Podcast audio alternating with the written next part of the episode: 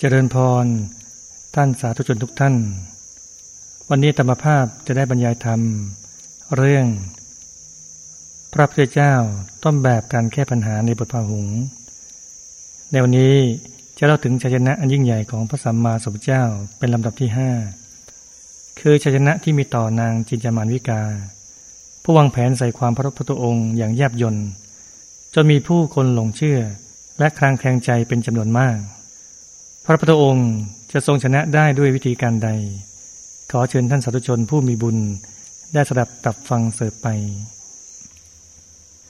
ในสมัยพุทธกาลนั้น พระสัมมาสัมพุทธเจ้าได้ทรงแสดงธรรม ได้โปรดสรรพสัตว์ทั้งหลาย ให้รู้แจ้งเห็นแจ้งในธรรมะเป็นจำนวนมาก มีทั้งมนุษย์และเทวดานั้นได้ประโยชน์มากมาย พวกเรามนุษย์นั้นเมื่อเป็นสัมมาทิฏฐิก็ได้ถวายทาน รักษาศีลเจริญภาวนาเป็นอย่างยิ่งลาบสักการะก็บังเกิดขึ้นกับพุทธศาสนาตลอด แต่ปรากฏว่าพวกเดรัจฉีนั้นกับเลวร้ายลง เพราะว่าทั้งลาบสักการะนั้นได้หดหายไป จึงมาเกิดความอิจฉาริษยาบังเกิดขึ้นจะหาทางขจัดพระพุทธองค์ พวกเดรัจฉีนั้นได้ไปดักคนที่กำลังจะเดินทางไปเข้าเฝ้าพระสัมมาสัมพุทธเจ้า แล้วกล่าวว่า พระสำนักโคดมเลอะที่เป็นพระเจ้าเนี่ย เราเองก็เป็นท่านที่ให้แก่เราแล้วเนี่ยมีผลมาก ไม่ใช่เฉพาะสมณโคดมเท่านั้นหรอกท่านหลายจงให้ทานแก่เราบ้าง จงทำอย่างนี้กับเราบ้าง แต่ปรากฏว่าจะพูดยังไงก็ตามที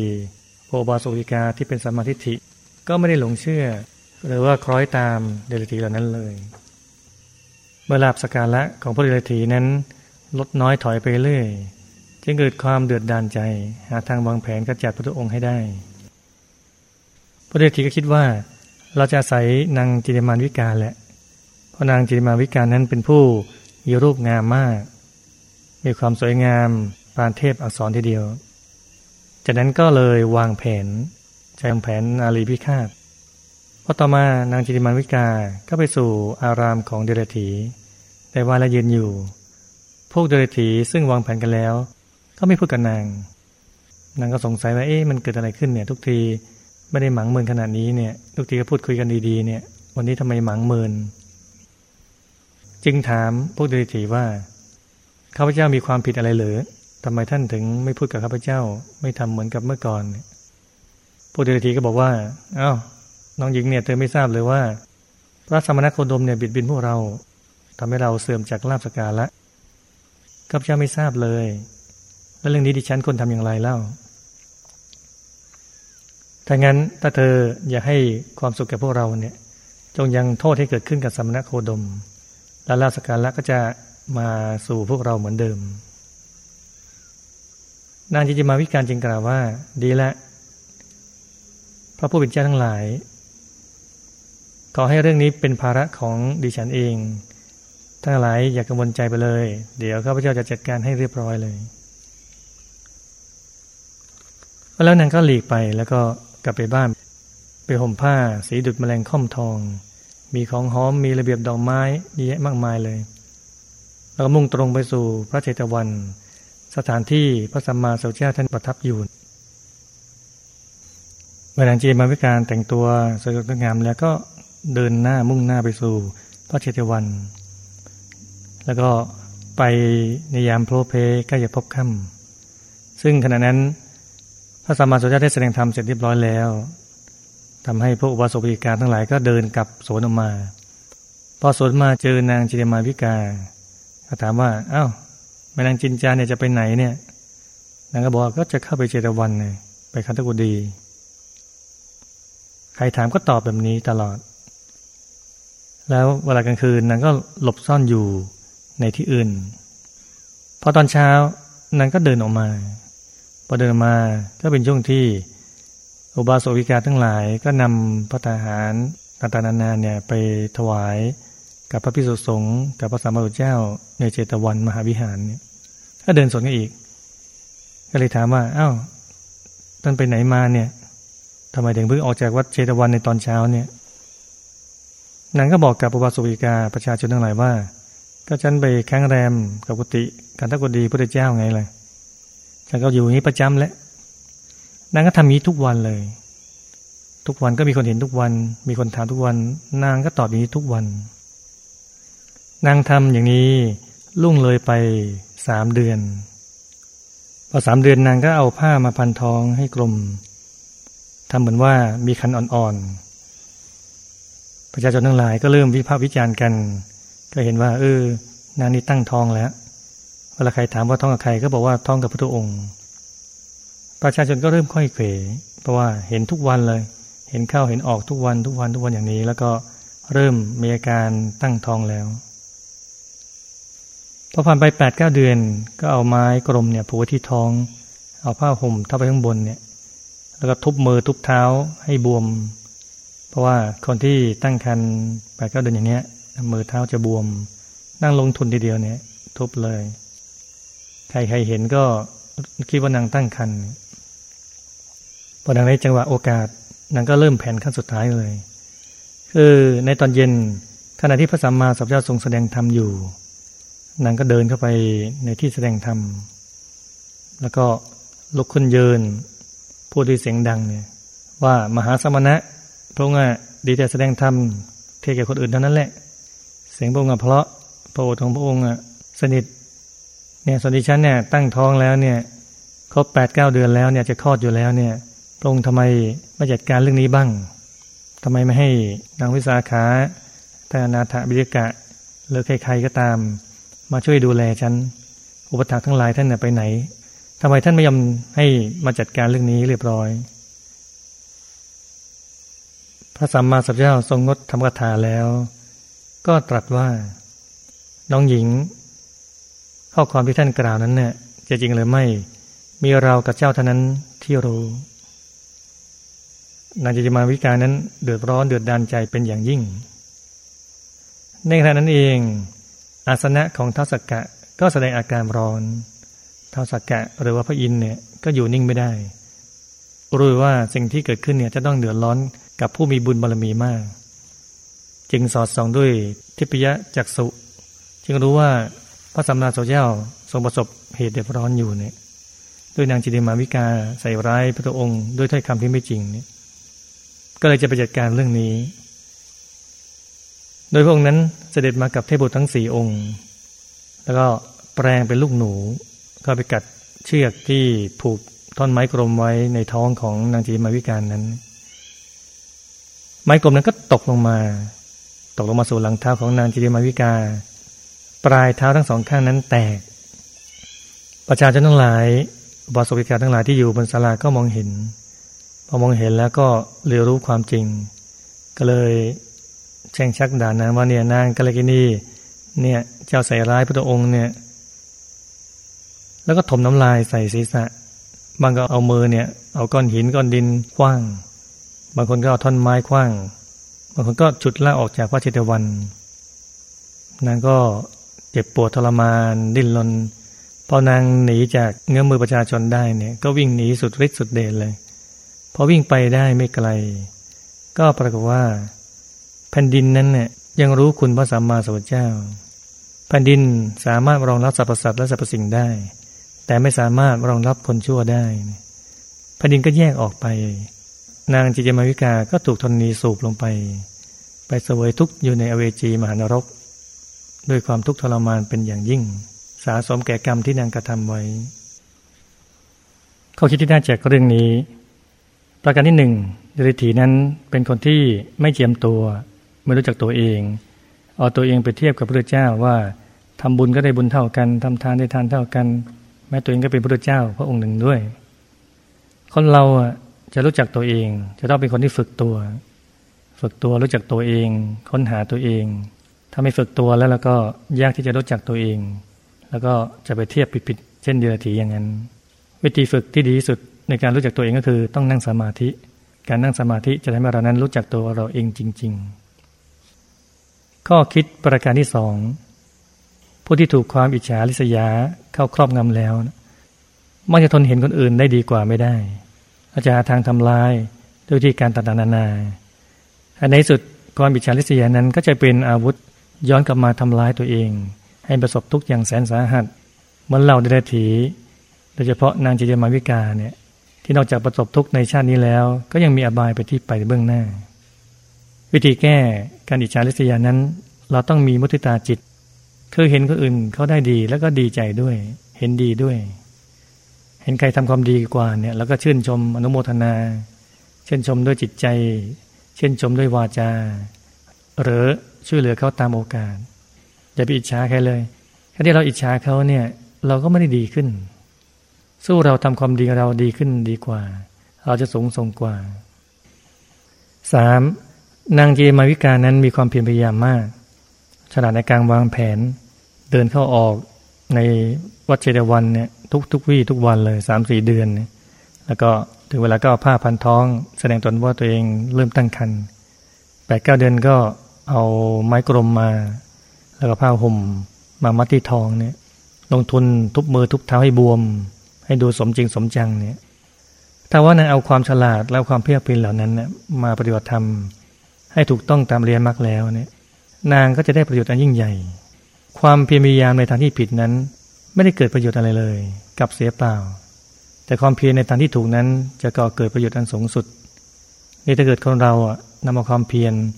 มาใช้ในทางที่ถูกต้องย่อมได้ดิบได้ดี ควรค่ากับความเพียรควรค่ากับสิ่งที่ลงแรงไป ข้อคิดประการที่สี่เหตุการณ์บางเหตุการณ์ที่เกิดขึ้นเนี่ย บางทีเราก็เห็น บางทีเรารู้เราก็ได้ยิน แต่สิ่งที่เห็นที่รู้นั้น บางทีก็ไม่ใช่เรื่องจริงก็ได้ อย่างเช่น เรื่องราวที่นางจิริมาวิกาใส่ร้ายพระองค์ ประชาชนทั้งหลายก็เห็นว่า นางจิริมาวิกาเนี่ยเดินเข้าเดินออกประจำก็เห็นทุกวัน เห็นแล้วก็หลงเชื่อร้อยตามคำของนางเนี่ยที่นางใส่ร้ายว่าไปนอนกับพระเจ้าตลอดเลย ทั้งเช้าทั้งเย็นทั้งเช้าทั้งเย็นเห็นอย่างนี้ตลอดเนี่ย มีนำซ้ำก็ยังวางแผนในตัวเองนั้นทำตัวเหมือนคนท้องเนี่ยดังนั้นสิ่งที่เห็นเนี่ยกับความจริงเนี่ยบางทีก็ไม่ใช่เรื่องเดียวกัน ไม่ใช่สิ่งเดียวกันโดยเฉพาะเรื่องราวในพุทธศาสนา เรื่องราวเกี่ยวกับพระพิสุ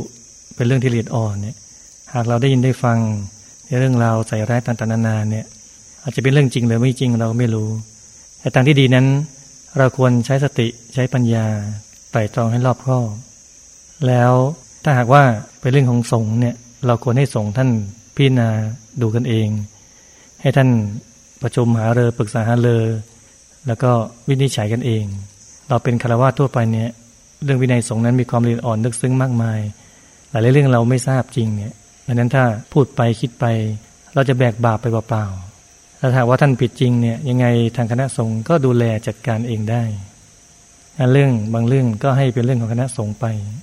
เพราะฉะนั้นเราในฐานะประชาชนทั่วไปเนี่ยเราต้องหนักแน่น ถ้าว่ามีข่าวร้ายๆในพุทธศาสนาเนี่ยเราต้องหูไม่เบาทีเดียวทำใจให้เลื่อมใสในพระพุทธธรรมพระสงฆ์ตลอดทำใจให้หยุดนิ่งให้ใจสบาย อย่างนี้ถือว่าเรามีกำไร แล้วเราก็ปลอดภัยที่สุดข้อคิดประการที่ห้าคือ พระสัมมาสัมพุทธเจ้านั้น ทรงชนะวิธีการใส่ร้ายด้วยการสงบนิ่งรอวันพิสูจน์ เมื่อพระองค์นั้นสงบนิ่ง อีกฝ่ายหนึ่งก็จะไม่นิ่งด้วย เพราะว่าเขามีแรงโลภะโทสะโมหะ แล้วจะทำให้เขานั้นผิดพลาดทำให้ความจริงนั้นปรากฏออกมาเองเพราะฉะนั้นหลาย ๆ เรื่องเลยที่คนใส่ร้ายโดยเฉพาะสามเรื่องนี้ คือสตรี สตัง แล้วก็สรรเสริญเนี่ย คนส่วนใหญ่มักจะโน้มเอียงเชื่อไปแล้วเพราะคนส่วนใหญ่มักจะมีจิตใจในทางที่ต่ำเนี่ยคือคิดว่าคงทำอย่างนั้นจริงแหละผิดจริงแหละวิธีชนะก็ต้องทำอย่างพุทธองค์ก็คือ สงบนิ่งในตอนต้นก่อนเนี่ย แล้วก็รอวันพิสูจน์สงบนิ่งด้วยอาการสงบสำรวม ไม่สู้ไม่หนี แต่ก็ทำความดีเรื่อยไปทำความดีมากเข้ามากเข้ามากเข้า ในสุดความดีนั้นจะปรากฏ ความจริงปรากฏเมื่อไหร่เนี่ยบุคคลทั้งหลายก็จะทราบเองดังนั้นในช่วงที่เราระหว่างรอก็ต้องอดทนมากๆทีเดียวเนี่ยในช่วงแห่งการรอพิสูจน์นั้นนวิธีฝึกให้เราสงบนิ่งจริงๆก็คือ เราต้องฝึกจิตของเราให้สม่ำเสมอ ฝึกจิตให้หยุดนิ่งที่ศูนย์กลางกาย ให้ใจหยุดใจนิ่งที่ศูนย์กลางกายทำที่จิตอย่างคุ้นเคยทำซ้ำๆทำบ่อย ๆทำเรื่อยไปเนี่ย ถ้าเราฝึกตรงนี้ได้เนี่ย เดี๋ยวความสงบนิ่ง หรือ เมื่อเรามีอุปสรรคไปพานทั้งหลายเนี่ย เราจะสงบนิ่งได้ง่าย จะทำได้เป็นอัตโนมัติเป็นปกติธรรมดา คนอื่นว่าร้ายเราเนี่ยหน้าตาเขาไม่ผ่องใส แต่เราเองคนที่ถูกว่าร้ายเนี่ยกับมีสีหน้าที่ผ่องใสกับยิ้มแย้มได้ซึ่งจะเป็นอย่างนี้ได้เนี่ย เราต้องฝึกจิตของเรามาอย่างดี อย่างคล่องแคล่วอย่างชำนาญทำเป็นปกตินิสัย เพราะฉะนั้นการนั่งสมาธิได้ทุกวันเนี่ยเป็นเรื่องอันยิ่งใหญ่ จะเป็นประโยชน์อันยิ่งใหญ่แกับเรามาก ๆ จะเป็นประโยชน์ทั้งในภพนี้แล้วก็ภพหน้าด้วย เพราะฉะนั้นอย่าทิ้งการนั่งสมาธิ อย่าทิ้งการปฏิบัติธรรมให้รักษาใจหยุดนิ่งที่ศูนย์กลางกายฐานที่เจ็ดให้ถึงพระตรัยในตัวให้ถึงพระธรรมกายในตัวให้ได้ และความสงบสุขจะบังเกิดขึ้นกับเราอย่างอเนกอนันต์เลย ในลำดับต่อจากนี้ จะได้เล่าถึงชัยชนะอันยิ่งใหญ่ของพระสัมมาสัมพุทธเจ้า เป็นลำดับที่หก คือชัยชนะที่มีต่อสัจกะนิครน ผู้เก่งกาจด้านวาทะ สามารถเอาฝีปากฟาดฟันคู่สนทนาจนเหงื่อแตก สะทกสะทาน โตวาทีกับใครๆก็ชนะมาทั้งหมด จนเป็นที่เรื่องลือในยุคนั้น พระพุทธองค์จะทรงชนะได้ด้วยวิธีการใด ขอเชิญท่านสาธุชนผู้มีบุญได้สดับตรับฟังเสิร์ไป สมัยหนึ่ง พระผู้มีพระเจ้า ประทับอยู่ที่กูตาคารศาลา ป่ามหาวัน ใกล้เมืองเวสาลีของพระเจ้าลิชวี สมัยนั้นเองมีบุตรของนิคนท่านหนึ่ง ซึ่งพ่อแม่นั้นก็จบไตรเพศมา บุตรท่านนี้ชื่อ สัจกะนิครนอยู่ในเมืองเวสาลีเป็นนักโตวาทะ ผู้ยกตนว่าตัวเองเป็นบัณฑิตนักปราชญ์มีคนทั้งหลายยอมรับนับถือเป็นจำนวนมากสัจกะนิครนนี้ จะบรรยายเรื่องใดๆก็ตามที ก็มีคนเคารพมีคนเลื่อมใสเป็นจำนวนมาก จนกระทั่งชื่อเสียงกิติศัพท์นั้นเรื่องลือไปว่าเป็นนักปราชญ์บัณฑิต มีความสามารถไม่มีใครเสมอเหมือน ด้วยเหตุนี้พระเจ้าลิชวี และเสนาบดีทั้งหลายรวมทั้งเศรษฐีทั้งปวงเนี่ยก็จึงพากันนิยมเอาลูกหลานไปฝากเป็นสิทธิ์ของสัจจนิคนจำนวนมาก ฝ่ายสัจจนิคนนั้นก็มีความเห็นผิดคิดว่าตัวเองนั้นมีความรู้เต็มที่ ขนาดว่า เอาผลึกมาคาดพุงไว้ กลัวท้องแตกตาย เพราะว่าเต็มไปด้วยปัญญา และเขาก็ยังได้ประกาศในที่ชุมชนว่า ในเมืองเวสาลีเนี่ย เราเป็นสมณะหรือพราหมณ์ที่เป็นอาจารย์ มีปฏิพาน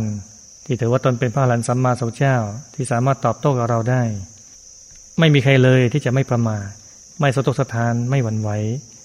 ไม่มีเหงื่อไหลโสมรักแร้เลย แม้เราจะตอบโต้ด้วยถ้อยคำกับเสาที่ไม่มีชีวิต ก็ย่อมสะทกสะทานหวั่นไหว จะกล่าวอะไรกับที่มนุษย์ที่มีชีวิตเล่า นั่นสัจกะนิครนเขาคิดว่าตัวเองเก่งขนาดนั้น เช้าวันหนึ่ง ในขณะที่พระอัสชิได้คลองผ้าแล้วก็บิดาบาตในเมืองเวสาลีสัจกะนิครนนั้นเดินมาเห็นเข้า ก็รู้ว่าพระอัสชินั้นเป็นศิษย์ของพระสัมมาสัมพุทธเจ้า จึงเข้าไปปราศัย ถามว่าพระสมณโคดมนั้น ส่วนมากจะสอนเรื่องอะไรพระอัสชิก็ตอบว่า พระผู้มีพระเจ้าทรงแนะนำสั่งสอนสาวกทั้งหลายว่า รูปไม่เที่ยง เวทนาไม่เที่ยง สัญญาไม่เที่ยง สังขารไม่เที่ยง วิญญาณไม่เที่ยง รูปไม่ใช่ตัวตน เวทนาไม่ใช่ตัว สัญญาไม่ใช่ตัว สังขารทั้งหลายไม่ใช่ตัว วิญญาณไม่ใช่ตัว สังขารทั้งหลายทั้งปวงไม่เที่ยง ทำทั้งหลายทั้งปวงไม่ใช่ตัว พระผู้มีพระเจ้า ทรงแนะนำสาวกด้วยเรื่องเหล่านี้เป็นส่วนมากสัจจคานิคนได้ยินอย่างนั้นก็คิดว่า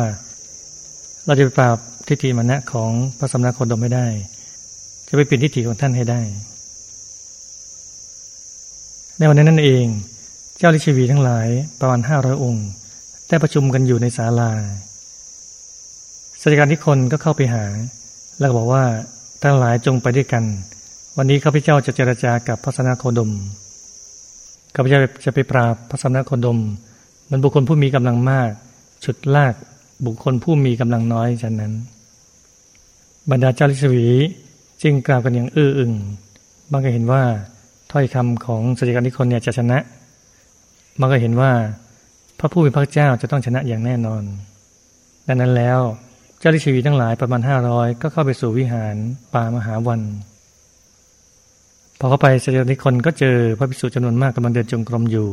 ก็เลยถามว่าพระสมณโคดมนั้นอยู่ตรงไหนพิจุเหล่านั้นก็ตอบว่าเนี่ยอยู่ที่ร่มไม้แห่งหนึ่ง พอสัจจกะนิคนได้เข้าไปถึงแล้ว ก็ไปนั่งอยู่ในที่ข้างหนึ่ง ส่วนเจ้าราชวีนั้นบ้างก็ถวายพิวาทตามอาการผู้เลื่อมใส บางก็กล่าวแค่แสดงความยินดี แค่ปลาใสบางพวกก็แค่พนมมืออัญชลี บางพวกก็ประกาศชื่อตน บางพวกก็นิ่งเฉยอยู่ แล้วก็นั่งลงเนี่ยสัจการนิครนได้ทูลถาม พระผู้มีพระเจ้าว่าข้าพเจ้าขอถามปัญหากับท่านสักหน่อยเนี่ย ขอท่านได้เปิดโอกาสให้ข้าพเจ้าถามปัญหา พระองค์ตรัสว่าตามสบายเถอะสัจการนิครนจึงพูดว่า ท่านพระโคดมท่านสั่งสอนสิทธิ์ของท่านสาวกของท่านว่าอย่างไรบ้างเนี่ย เราได้นำสั่งสอนสาวกทั้งหลาย โดยมากว่ารูปไม่เที่ยง เวทนาไม่เที่ยง สัญญาไม่เที่ยง สังขารทั้งหลายไม่เที่ยง วิญญาณไม่ใช่ตัว สังขารทั้งหลายทั้งปวงไม่เที่ยงทำทั้งหลายทั้งปวงที่กล่าวมาเนี่ยไม่ใช่ตัว เราแนะนำสั่งสอนสาวกส่วนใหญ่อย่างนี้สัจการนิคนจึงกล่าวว่า ท่านพระโคดมเหมือนต้นไม้เนี่ย ที่เจริญงอกงามเนี่ยจะต้นไม้จะงอกงามได้ก็ต้องอาศัยแผ่นดิน ตั้งอยู่เป็นแผ่นดินเนี่ย จึงจะโตได้หรือคนที่ทำการทำงานได้ก็ต้องมีกำลัง มีบุคคลผู้กระทำงานเหล่านั้นทั้งหมด บุคคลต้องอาศัยแผ่นดิน ตั้งอยู่ในแผ่นดิน ชั้นใด บุคคลก็ต้องมีรูปเป็นตัว มีเวทนาเป็นตัว มีสัญญาเป็นตัว มีสังขารเป็นตัว มีวิญญาณเป็นตัว ต้องตั้งอยู่ในรูปเวทนาสังขารวิญญาณ จึงสวยผลบุญหรือผลบาปไม่ใช่เหรอท่านพระโคดมข้าพเจ้ากล่าวอย่างนี้ แม้ประชุมชนหมู่ใหญ่ที่อยู่ณที่นี้ก็กล่าวอย่างนี้ พระองค์ตรัสว่าประชาชนหมู่ใหญ่เนี่ย เอาไว้ก่อนเถอะเอาว่าท่านเนี่ยว่ายังไงข้าพเจ้าก็ว่าอย่างที่ข้าพเจ้าว่าเมื่อสักครู่นี้แหละ รูปเนี่ยเป็นของตัวเรา เวทนาเป็นของตัวเรา สัญญาเป็นของตัวเรา สังขารทั้งหลายทั้งปวงเป็นของตัวเรา วิญญาณเป็นของตัวเรา ระองค์ตรัสว่า ถ้าอย่างนั้นข้าพเจ้าจะถามปัญหากับท่านว่า พระกษัตริย์ที่ครอบครองวัแควนเนี่ย เหมือนพระเจ้าประเสริฐโกศลเหมือนพระเจ้าอาชาติศัตรูเนี่ย จะสามารถฆ่าคนที่ควรฆ่า ริบสมบัติคนที่ควรริบในประเทศคนที่ต้องในประเทศบังคับบัญชาได้อย่างนี้ในพระราชอาณาจักรของพระองค์เนี่ยได้หรือไม่สัจการนิคนก็ตอบว่าทำได้ พระองค์ได้ตัดต่อว่า ถ้าอย่างนั้นรูปที่เป็นตัวของเราเนี่ยท่านก็สามารถบังคับบัญชาได้สิว่ารูปของเราจงเป็นอย่างนั้นจงเป็นอย่างนี้ หรือว่าอย่าเป็นอย่างนั้นอย่าเป็นอย่างนี้ ท่านต้องควบคุมได้ เหมือนพระราชาที่สามารถควบคุมบุคคลในแว่นแคว้นได้ ท่านและสามารถควบคุมรูปของท่านได้หรือไม่สัจการที่คนนั้นเมื่อถูกถามเช่นนี้แล้วก็ได้นิ่งอยู่ พระองค์ได้ตัดถึงสามครั้ง สัจการนิคนนั้นจึงตอบว่าข้าพเจ้าไม่สามารถควบคุมรูปของข้าพเจ้าได้ ถ้าอย่างนั้นถ้อยคำของท่านก็ขัดกับตอนแรกสิ พระพุทองค์จึงทรงถามสรุปอีกครั้งหนึ่งว่าท่านจะเห็นว่าอย่างไง ในเรื่องนี้ว่า รูปเวทนา สัญญา สังขารวิญญาณเที่ยงหรือไม่เที่ยงสัจการนิคนนั้นจนด้วยเหตุจนด้วยผลทั้งปวง จึงยอมรับว่า มันไม่เที่ยงพระยะค่ะตรงตัดว่าก็สิ่งใดไม่เที่ยง สิ่งนั้นเป็นทุกข์หรือเป็นสุข สิ่งนั้นเป็นทุกข์พระโคดมสกานิคนกล่าว ก็สิ่งใดไม่เที่ยงเป็นทุกข์มีความแปรปรวนเป็นธรรมดาคนหรือที่เราจะเห็นสิ่งนั้นว่าเป็นของเรา เป็นตัวตนของเรา ไม่ควรเลยพระยะค่ะท่านพระโคดมพระองค์ตรัสต่อว่า ผู้ใดติดทุกข์อยู่เข้าไปถึงทุกข์แล้ว ยินดีทุกข์แล้ว ตามเห็นทุกข์ว่าสิ่งนั้นเป็นของเรา เราเป็นส่วนนั้น ส่วนนั้นเป็นตัวเรา ผู้นั้นจะรู้ทุกข์เอง หรือทำทุกข์ให้สิ้นได้หรือไม่ ไม่ได้เลย ท่านพระโคดม เมื่อเป็นเช่นนี้ท่านก็ติดอยู่ในทุกข์เข้าไปถึงทุกข์ยินดีในทุกข์ตามเห็นทุกข์ว่าสิ่งนั้นเป็นของเรา เราเป็นส่วนนั้น ส่วนนั้นเป็นตัวของเรา ดังนี้ไม่ใช่หรือเมื่อบุรุษคนหนึ่งมีความต้องการแก่นไม้ เข้าป่าไป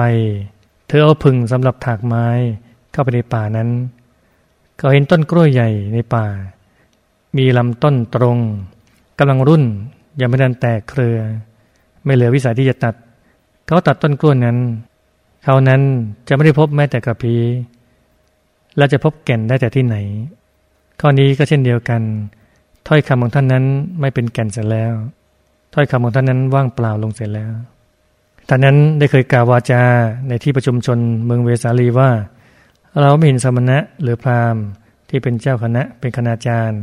ปฏิญาณตนว่าเป็นพระอรหันต์ผู้รู้ชอบ เมื่อโตตอบถ้อยคำกับเราแล้วเนี่ยจะไม่ประมาตัวสั่นไม่หวั่นไหว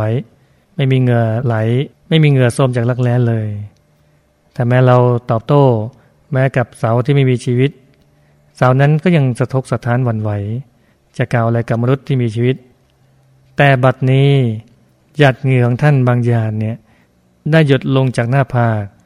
ลงผ้าห่มที่ท่านห่มแล้ว ตกลงสู่พื้น ส่วนเหงื่อในกายของเราเดี๋ยวนี้ไม่มีเลย เมื่อพระผู้มีพระภาคเจ้าตัดอย่างนี้แล้วสัจการนิโคตได้นั่งนิ่ง เก้อเขินคอตก ก้มหน้าเหงาหงอย ไม่มีปริพานที่คิดโต้เถียงอีกเลย พระเจ้าลิชวีพระองค์หนึ่ง มีนามว่า เจ้าทุมมุขลิชวี ได้ยินดังนั้นแล้วก็มีความปราบปลื้มใจในถ้อยคำของพระสัมมาสัมพุทธเจ้าเป็นอย่างยิ่ง มีความจำแจ้งมาก จึงทูลเปรียบเทียบว่า เหมือนในสระบุคลณีสระหนึ่ง ในสระนั้นมีปูอยู่ตัวหนึ่ง ปูนั้นได้ขึ้นมาเที่ยวเล่น มีเด็กชายเด็กหญิงเป็นอันมาก พอไปถึงสระนั้นแล้วก็จับปูนั้นมา เมื่อมาจับไว้บนบกแล้ว ปูเดินทางไปทางไหนทั้งเด็กชายเด็กหญิงนั้นก็แกล้งปู คอยชกคอยตี คอยต่อยก้ามปู โดยท่อนไม้ด้วยกระท่อนกระเบื้อง จนก้ามปูนั้นหัก ขาก็หักลงหมดอย่างนี้แล้ว ปูนั้นก็ไม่อาจลงสู่สะบกคณีได้อีกเลย อุปมาข้อนี้ฉันใดเนี่ย ทิฏฐิที่มีอยู่มากของสัจจานิคนณบัดนี้ เมื่อเข้าใกล้พระองค์แล้ว ก็ไม่สามารถจะตอบโต้ได้อีกเลย เหมือนปูก้ามหักขาหักฉะนั้นสัจจที่คนก็ได้พูดกับพระเจ้าฤชวีองค์นั้นว่า หยุดเถิดท่านหยุดเถิดท่านหยุดเถิด ว่าแล้วสัจจนิคนเข้ามาทูลถามพระองค์ต่อว่าท่านพระโคดม เหตุใดจึงได้ชื่อว่า เป็นผู้ได้ทำตามคำสั่งสอน ได้ทำตามโอวาทหมดความสงสัย มีความกล้ากล้าไม่ต้องเชื่อผู้อื่น ในคำสอนของศาสดาตน พระองค์ตรัสว่าสาวกของเราในศาสนานี้ พิจารณาเห็นบรรยขันโดยปัญญาอันชอบ ตามความเป็นจริงว่า อย่างนี้รูป เวทนา สัญญา สังขารวิญญาณ ทั้งในอดีต ปัจจุบันอนาคต ภายในไปนอก หยาบหรือละเอียดเลวหรือประณีตไกลหรือใกล้ก็ตาม ทั้งหมดก็เป็นรูปเวทนา สัญญาสังขารวิญญาณ ที่ไม่ใช่ของเรา ส่วนนั้นไม่ใช่ตัวเรา โดยเหตุนี้แหละ สาวของเราชื่อว่าได้ทำตามคำสั่งสอน ได้ทำตามโอวาทหมดความสงสัยไม่มีคำถามใด ๆ มีความแก้วกล้าไม่ต้องเชื่อผู้อื่นสัจระนิคนทูลถามต่อว่า พระโคดมผู้เจริญ ด้วยเหตุเพียงไรพิสุชื่อว่าเป็นพระอรหันต์สิ้นอาสวะ จบพรหมจรรย์ทำกิจที่ควรทำเสร็จแล้ว ปรงภาระได้แล้ว บรรลุถึงประโยชน์ของตนแล้ว สิ้นสังโยชน์หลุดพ้นแล้วโดยชอบ พระพุทธองค์ตรัสว่า พิสุในศาสนานี้ พิจารณาเห็นบัญญัขันด้วยปัญญาอันชอบตามความเป็นจริง แล้วพ้นจากอาสวะไม่ถือมั่นด้วยอุปทาน คือความถือมั่น ยึดมั่น พิสุชื่อว่าเป็นพระหลานสิ้นอาสวะกิเลสอยู่จบพรหมจรรย์ทำกิจที่ควรทำปรงภาระลงได้แล้ว บรรลุประโยชน์ของตนแล้ว สิ้นสังโยชน์แล้ว รู้ชอบ จึงหลุดพ้นได้สัจการนิคนได้ชื่นชมพระพุทธสภาสิทธิ์อย่างมาก แล้วก็กล่าวว่า บุรุษเนี่ยเมื่อมาเจอกับช้างซับมันช้างตกมันแล้วเนี่ย หรือมาพบกองไฟลุกโชนก็ดี หรือมาเจองูร้ายที่มีพิษมากก็ดี ยังเอาตัวรอดได้บ้าง แต่ใครที่เป็นวิชาทิฏฐิมาเจอกับพระโคดมแล้ว ไม่มีใครเอาตัวรอดได้เลย ขอพระโคดมผู้เจริญ พร้อมด้วยพิสุสงฆ์จงมารับประทานาหารของพระเจ้า เพื่อจะได้ฉันในวันพรุ่งนี้เถิดสัจเจคณิคนก็ได้ยอมรับในความพ่ายแพ้นั้น แล้วก็กลับกลายไปเป็นสัมมาทิฏฐิตั้งแต่ปัจนั้นเป็นต้นมาข้อคิดที่ได้จากเรื่องนี้หนึ่งเราจะต้องศึกษาข้อมูลที่ต้องรู้ให้เข้าใจอย่างท่องแท้ เวลาเราถูกถามจะได้ตอบได้ เหมือนพระอัสชิ สามารถตอบคาถามของสัจการนิครนได้ จะเป็นเหตุให้สัจการนิครนนั้น ไปเข้าเฝ้าพระบรมศาสดาของเรา มีเรื่องจริงอยู่ว่าคนไทยคนหนึ่งเนี่ยไปต่างประเทศ คนต่างประเทศพอรู้ว่าเป็นคนไทยก็ถามว่า คุณเป็นคนพุทธใช่ไหมเขาตอบว่าใช่ คนต่างประเทศก็ถามต่อว่า ศาสนาพุทธของคุณน่ยสอนอะไร คนคนนั้นตอบไม่ได้แต่เราเนี่ยเราทราบแล้วอย่างน้อยเราต้องตอบอย่างง่าย ๆ ก็ได้ว่า พุทธศาสนานั้นสอนเรื่องศีลสมาธิปัญญา เราจะตอบง่าย ๆว่า พุทธศาสนานั้นสอนให้ละชั่วทำดีทำใจให้ผ่องใส อะไรเหล่านี้เป็นต้นเนี่ย อย่างน้อยเราต้องรู้จักภาพรวมในคำสอนในสิ่งที่เราต้องรู้ให้ได้ จึงจะไม่เสียทีที่มาเกิดอยู่ในภาวะของความเป็นชาวพุทธ ข้อคิดข้อที่สองคือพวกเราอย่ามีทิฏฐิขนาดว่าเนี่ยเราแน่ที่สุด เหมือนที่สัจการนิคนเนี่ยประกาศตนว่าในเมืองเวสาลีเนี่ยไม่มีใครจะแน่เท่าเลย ไม่มีใครที่จะตอบโต้โดยไม่สะทกสะท้านใด ๆ ขนาดเสายังวันไหวเลย นั่นเป็นถ้อยคำที่ค่อนข้างจะอวดอ้างไปหน่อย และในสุดตัวเองก็มาพ่ายแพ้อย่างยับยืนดังนั้นเราไม่ควรจะอวดอ้าง อะไรของเราจนสุดโต่งจนมากไปเนี่ย แม้ว่าเราเนี่ยจะเก่งกันในเรื่องนั้นมากจริง ๆ ก็ตามทีเนี่ย เราจะรู้ได้ไงว่าไม่มีใครในโลกเนี่ยเก่งในเรื่องนั้นอีกเช่นเดียวกับเราเนี่ย มันไม่แน่หรอกเป็นว่าเรายังไม่เจอคนนั้นมากกว่าเราเลยคิดว่าเราแน่ที่สุด ในโลกนี้ไม่มีใครแน่คนที่แน่ที่สุดก็คือพระสัมมาสัมพุทธเจ้าเนี่ย เราจะได้ไม่หลงตน ไม่ยกตนข่มท่าน ให้ใจนั้นอ่อนโยน ให้อ่อนน้อมถ่อมตน เราจะเป็นที่รักของมนุษย์และเทวดาทั้งหลายได้ ความเก่งกาจของเราก็จะได้ใช้ประโยชน์ได้อย่างแท้จริง ข้อคิดประการที่สามคือ วิสัยของบัณฑิตนักปราชญ์นั้น ย่อมจะยอมรับกันด้วยเหตุด้วยผล แม้ตนเองนั้นจะเสียหน้าก็ตาม คือเอาธรรมะไปที่ตั้ง ไม่ได้เอาตัวเองไปที่ตั้ง ไม่ได้ถือเอาทิฏฐิมานะเป็นที่ตั้งเนี่ยเช่นเดียวกับสัจการนิครนเนี่ยเป็นตัวอย่างที่ดีเลยว่าเมื่อ พูดด้วยเหตุด้วยผลของพระสัมมาสัมพุทธเจ้าแล้วเนี่ยตนเองก็ยอมรับ แม้ว่าตัวเองจะต้องเสียหน้าในท่ามกลางของเจ้าลิชวี ผู้เป็นลูกศิษย์มากมายก็ตาม ก็ถือว่าเป็นคุณธรรมที่น่าจะเอาตัวอย่าง เป็นตัวอย่างที่ดีของศัจการนิคนในเรื่องนี้ คนเราอะถ้าพูดกันด้วยเหตุด้วยผลได้เนี่ยมันก็จบกันได้สรุปกันได้ แต่คนเราเอาทิฏฐิเข้าว่า เอาสีข้างเข้าว่าเนี่ยจะพูดเท่าไร จะว่าเท่าไรก็ตามทีเนี่ย มันก็ไม่จบสักทีหนึ่งอันคนเราเนี่ยอยู่กันได้วยเหตุด้วยผลควรจะปรองดองกันควรจะสรุปกันได้ และชีวิตนี้จะมีแต่ความผาสุกเราอยู่ไหนก็ตามทีเนี่ย มีความจำเป็นต้องยอมรับฟังความคิดเห็นของผู้อื่น ต้องไม่เป็นคนดื้อดึง หรือว่ายากสอนยากเป็นอย่างนี้แล้วเนี่ยเราอยู่ไหนก็จะเจริญหมู่คณะนั้นก็จะเจริญรุ่งเรือง ความสุขความสำเร็จก็จะเกิดขึ้นกับทุกๆฝ่าย ข้อคิดประการที่สี่คือ เมื่อเราเจอนักโต้วาที นักเล่นคำนักใช้คำเนี่ย เราต้องแก้ด้วยปัญญา เอาปัญญานั้นมาแก้ปัญหาตึกตรองไต่ตรองให้ดี ค่อยแก้ไขไปเนี่ย ปัญญาที่เราแก้นี่เองจะได้ชื่อว่าชนะอย่างเด็ดขาด เพราะว่าบุคคลทั้งหลายเมื่อฟังแล้วเนี่ย จะรู้เลยว่า ถ้อยคำใดเป็นถ้อยคำที่เป็นสุภาษิตถ้อยคำใดเป็นถ้อยคำที่จริง ถ้อยคำใดที่อุดมไปด้วยเหตุด้วยผล เราจะต้องชนะด้วยปัญญา ปัญญาที่เกิดขึ้นอย่างแท้จริงที่ดีงามนั้น เกิดจากภาวนามยปัญญา ปัญญาในโลกนี้มีสามอย่างคือ สุตตมยปัญญา ปัญญาเกิดจากการได้ยินได้ฟังสองจินตมยปัญญา ปัญญาเกิดจากความคิดสามภาวนามยปัญญา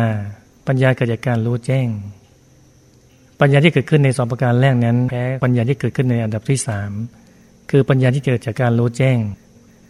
จะรู้แจ้งได้เนี่ยใจเราต้องหยุดต้องนิ่ง ที่ศูนย์กลางกาย ใจต้องเป็นสมาธิ จึงจะเข้าถึงปัญญาชนิดนี้ได้ ข้อคิดประการที่ห้าคือคนส่วนใหญ่เนี่ยย่างติดในรูปเวทนาสัญญาสังขารวิญญาณ ก็หลงว่ามีความเที่ยงเป็นตัวของตัวอันจริงไม่ใช่เลยเนี่ย เป็นหลงยึดเป็นหลงติดทำให้ตัวเองนั้นหลงทาง ของในในโลกนี้ในภพสามนั้น ล้วนต่างตกอยู่ในกฎแต่รักคือไม่เที่ยงเป็นทุกข์เป็นอนัตตาเนี่ยจะไปยึดมั่นถือมั่นไม่ได้เลยเนี่ย ทั้งคนทั้งสัตว์ทั้งสิ่งของ เหล่านี้ย่อมเกิดขึ้นตั้งอยู่แล้วก็เสื่อมสลายไป เมื่อรรู้อย่างนี้แล้วเนี่ย เราได้กลับมาสู่ภายใน มาทำใจหยุดนิ่ง มาเข้าถึงสภาวะธรรมภายใน เข้าถึงวัฏรรมกายในตัว อันเป็นที่พึ่งที่ลึกอันสูงสุด เมื่อถึงวัฏรมกายแล้ว จิตใจจะผ่องใส และสามารถบรรลุมรรคผลนิพพานได้ เมื่อไปสู่ฝั่งนิพพานแล้ว เราก็จะเข้าถึงบรมสุขเป็นสุขอย่างยิ่ง ไม่ต้องวินว่ายแต่เกิดอีกเลย เรื่องสัจจิคนก็ขอจบเพียงแค่นี้ชัยชนะอันยิ่งใหญ่ของพระสัมมาสัมพุทธเจ้ายังไม่จบเพียงนี้ ยังมีอีกสองตอนสุดท้ายขอเชิญท่านสุชนได้ฟังในโอกาสต่อไป ขอความสุขความสวัสดี จงบังเกิดมีแด่สาธุชนทุกท่านในการทุกเมื่อเทิน ขอเจริญพร